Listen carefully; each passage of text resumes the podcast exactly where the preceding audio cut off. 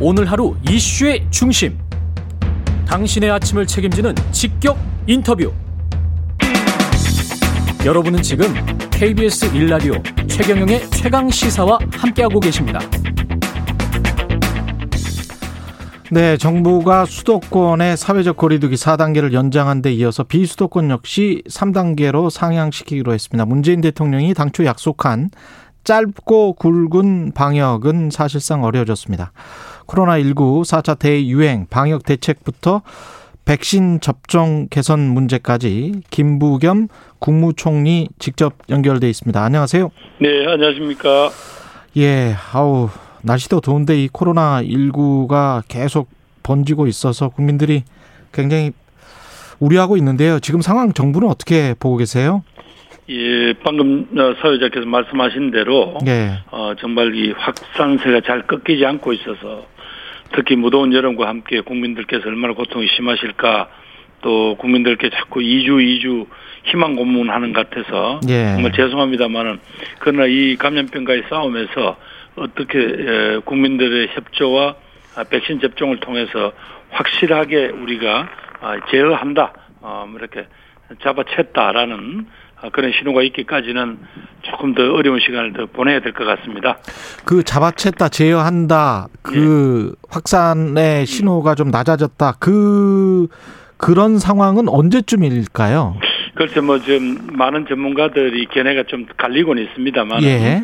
현재 소위 어, 감염 재생산 지수라, 지수라는 게 있어요. 예. 어, 한 사람이 다른 사람들한테 어떻게 전파하느냐를 이제 하는 걸 나타내는 지표인데요. 예. 거기서 지금보다 조금 더 고생을 하셔서 이동량을 음. 국민들의 이동량을 한 20% 정도까지 줄이면 음. 아, 이달 말쯤을 어느 정도 이제 정점을 찍고 예. 아마 이제 그 천명대 수준에서 관리가 될 것 같다고 하고요. 예. 만약에 그걸 지금 저희들이 제어하지 못하고 지금 상태로 가면 어 8월 말경에는 약 뭐 2천 명에서 3천 명 사이로 갈 거다라는 그런 아주 부정적인 전망도 내놓고 있기 때문에 예. 지금 어떻게 지금 어이 고비를 확산세를 잡아야 된다라는 그런 절박감이 있습니다. 예, 확진자 숫자가 빨리 피크를 치고 내리막길로 들어서야 정부도 이 방역 체계에 관해서 다시 한번 생각해 볼 수 있다 이런 말씀이시네요. 그렇고 국민들에게도 어느 정도 예. 좀 양해를 구하면서 이제 한쪽에서는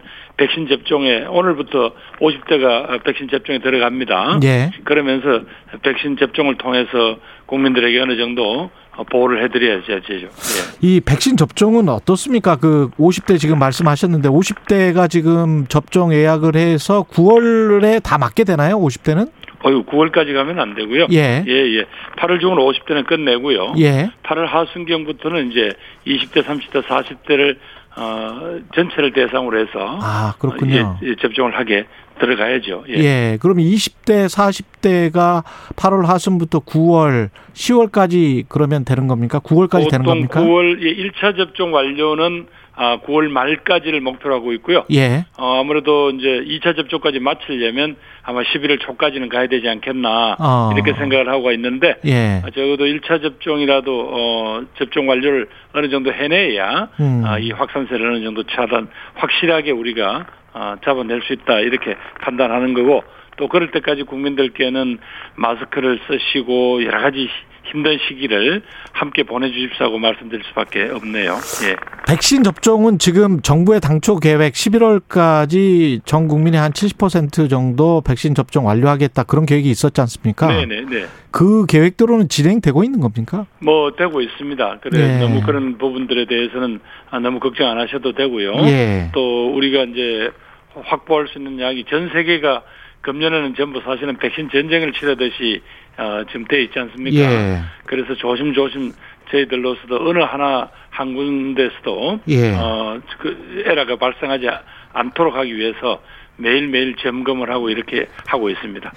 이 부스터샷 미국에서도 이야기가 나오고 있고 결국은 뭐 두 방이 아니고 세 방 그리고 매년 맞아야 될 수도 있는데 모더나랑 그때 생산 계약을 그 한국에서 했잖아요. 네. 그건 어떻게 예, 되고 그거는 있는지도. 이제, 어, 삼성바이오하고 예. 어, 모더나하고 계약으로 그러는데요. 예. 아마 시제품들이 어 다음 달 말이나 그래 8월 말이나 9월 초쯤에 나온다는 아, 것 같네요. 그래요? 그래서 예. 또 시제품을 만들어서 엄격한 어, 검사에서 테스트에 통과가 돼야 되니까 음. 어, 그게 이제 확실하게 어, 우리들이 또 어, 그 활용할 수 있을 때까지는 아직은 좀 시간이 좀 걸리는 것 같고요. 예. 또 부스터샷 문제는 결국은 이제 우리가 어, 전 국민의 한 70%가 접종을 완료하고 난 시점 예. 그때쯤에 이제 우리가 판단해야 되겠죠. 당시 이제 변이 바이러스라는 또 바이러스 자체도 어, 자기 변화를 하니까 예. 뭐 그때 판단을 해서 음. 결정을 해야 될 것 같습니다. 이 지금 사전 그 예약 시스템과 관련해서는 50대들은 굉장히 애를 먹으신 분들이 많거든요. 네, 네, 아이고 그 점은 죄송하게 생각합니다. 예, 이게 지금 2040 이, 이 분들은 안 그래도 이제 인터넷에 굉장히 예민한 사람들인데 네, 네. 이때는 잘 될까요?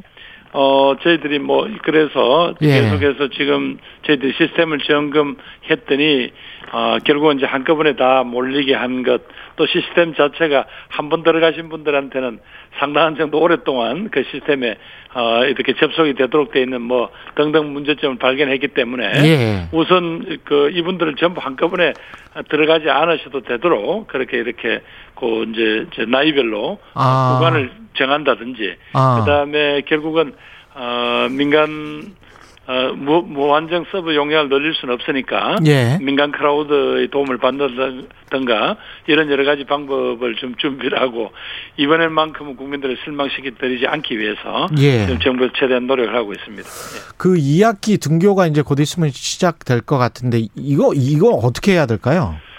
예, 요 문제는 이렇게 보시면 됩니다. 예. 아, 결국은 이제 학부모, 학생, 또 선생님들 모두 우려는 크지만은요. 예.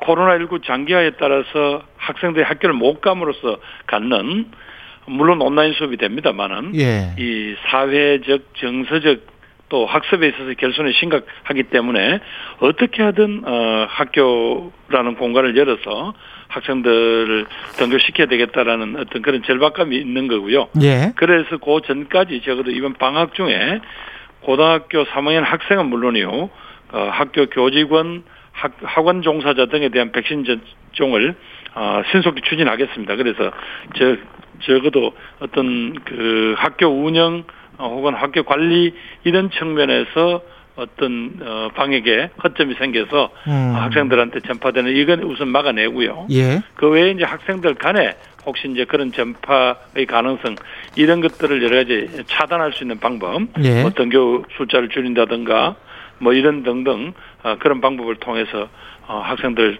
전면 등교시키겠다는 이 어, 우리 정부의 정책을 꼭 실현하려고 합니다.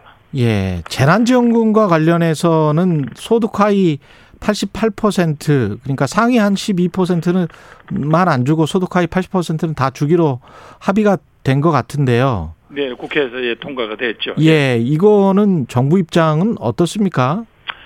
정부 입장에는 기본적으로 어, 이번에는 조금 그 직접적 재난의 피해를 많이 당한 분들 중심으로 예. 손실 보상이라든가 자영업자 이런 분들에게 무슨 지원을 하고 예. 그다음에 국민 모두 다, 다들 어려운 시기를, 시기를 보냈으니까 음. 어, 그분들한테도 지원을 하는데 어, 소득이 줄은 분들 음. 그게 이제 하위 예, 1분위, 2분위, 3분위, 4분위까지는 소득이 줄었습니다. 예. 그래서 이제 그분들한테 지원을 하고 어, 최상위라고 할 수 있는 5분위는 소득이 줄지 않았고 심지어 오히려 어, 늘었죠. 그러니까 부채도 줄였어요. 그래서 예. 그런 분들한테는 어, 이번에는 지급하지 않는 게 어떨까라고 했는데 정부는 그것이, 예. 예, 정 그게 정부 입장이었는데 예. 아마 국회에서는 그렇게 됐을 때 국민들 사이에 그 이제 불공정에 대한 시비가 걸릴 수 있고 음. 또 위해감이 생길 수 있다. 또 이런 문제 때문에 하다가 그 1인 가구라든가 이런 부분들에 대한 기준을 높임으로써 예. 또 2인 맞불이 가구 뭐 이런 부분에 대해서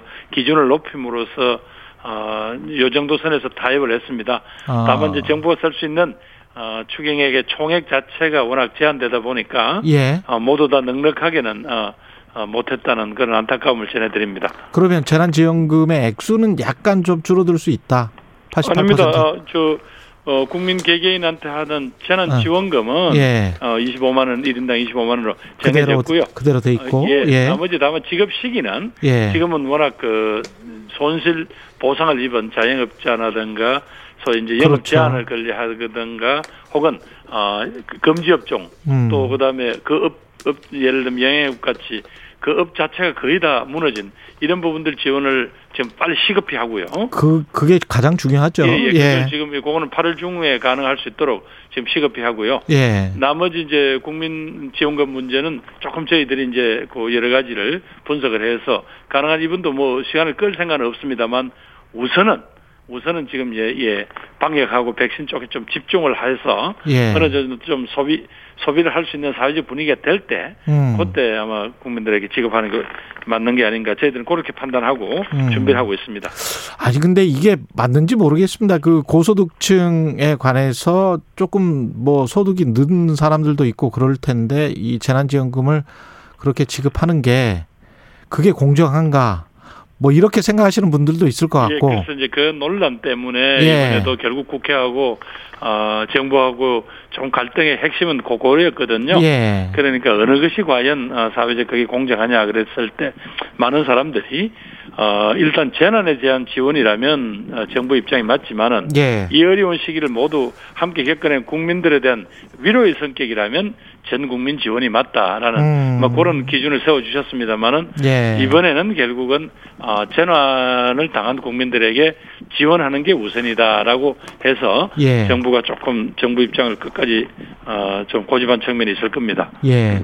그 총리님 그 민주노총 집회 관련해 가지고 네. 야권의 비판이 거센데요. 확진자가 나왔고 또 집회를 한다는 이야기가 있는데 어떻게 보세요? 이건? 우선은 민주노총한테 다시 한번 자제를 요청합니다. 예. 이건 저 왜냐하면 국민 어, 일종의 감염병과의 싸움을 하고 있는 국민들에 대한 기본적으로는 도리가 아니죠. 예. 어, 민주노총이 주장하는 것이야 뭐 여러 가지 방법이 있지 않습니까? 음. 꼭 시위라는 방법을 통해서 만약에 이게 어, 전국적 확산의 계기가 된다면 자꾸 그런 고집을 할 때는 아니라고 보고요. 예. 특히 야외에서 집회를 하기 때문에 확산의 위험이 없다. 그건 억지입니다. 음. 그건 뭐 과학의 지금까지 여러 가지 축적된 어, 과학의 어떤 여러 가지 그거를 부인하는 거니까요. 예. 그 다음에 민주노총에게 뭐 정부가 미온적이다. 그렇지 않습니다. 음. 지금 저, 그 지난 7월 초 예. 집회에 대해서는 전부 관계자 소환 조사하고 있고요. 음. 어, 필요하면 법적 조치 지금 어, 착착 준비 중입니다. 예. 그리고 지금 현재 이번에 뭐 원주 등 원주 세종 등에서 집회에 대해서도 계속 증거를 모으고 또 거기에 따른 어, 법적인 조치를 하고 있습니다. 예. 그 점에서는 조금 더 오해 없으시기 바랍니다.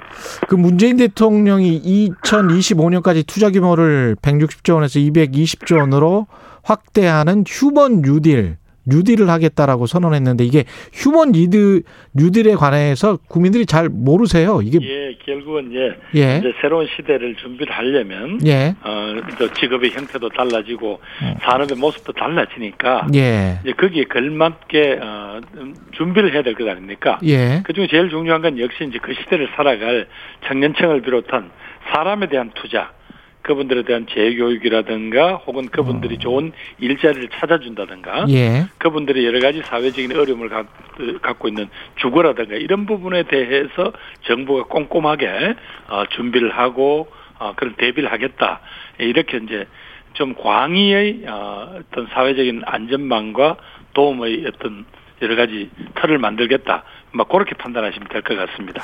날씨가 굉장히 더워지면서 주말 사이에도 정전 사태가 곳곳에서 좀 있었고 전력 예비율 걱정하시는 분들도 많은 것 같은데 야당은 그렇게 지금 이야기를 계속 해왔잖아요. 문재인 정부의 탈원전 정책 때문에 이렇다. 어떻게 보십니까? 정부에서는? 예, 이렇게 말씀드리면 되겠네요. 예. 매년 저희들이 여름철에 공급할 수 있는 이제 일종의 이 어, 발전 전기의 예. 양 그건 이제 그게 어, 예비율로 표현되죠. 예. 그건 하나 저 전력 예비율로 이야기를 하는데 예. 저희들이 공급량 자체는 하나도 늘 줄지 않았습니다. 음. 예를 들면 19년에 비해서는 오히려 약 어, 2기, 2기가 내지 3기가 왔다가 더 늘었습니다. 어. 그럼에도 불구하고 어, 원래 워낙 덥고요. 예. 어, 그 다음에 그만큼 또 경제가 회복되면서 어, 공장이나 이런 데서 생산 어, 여기 또 늘었어요. 예. 그런데 따른 어떤 그 말하자면 예비율이 줄어버린 거지. 음. 마치 뭐 원천 때문에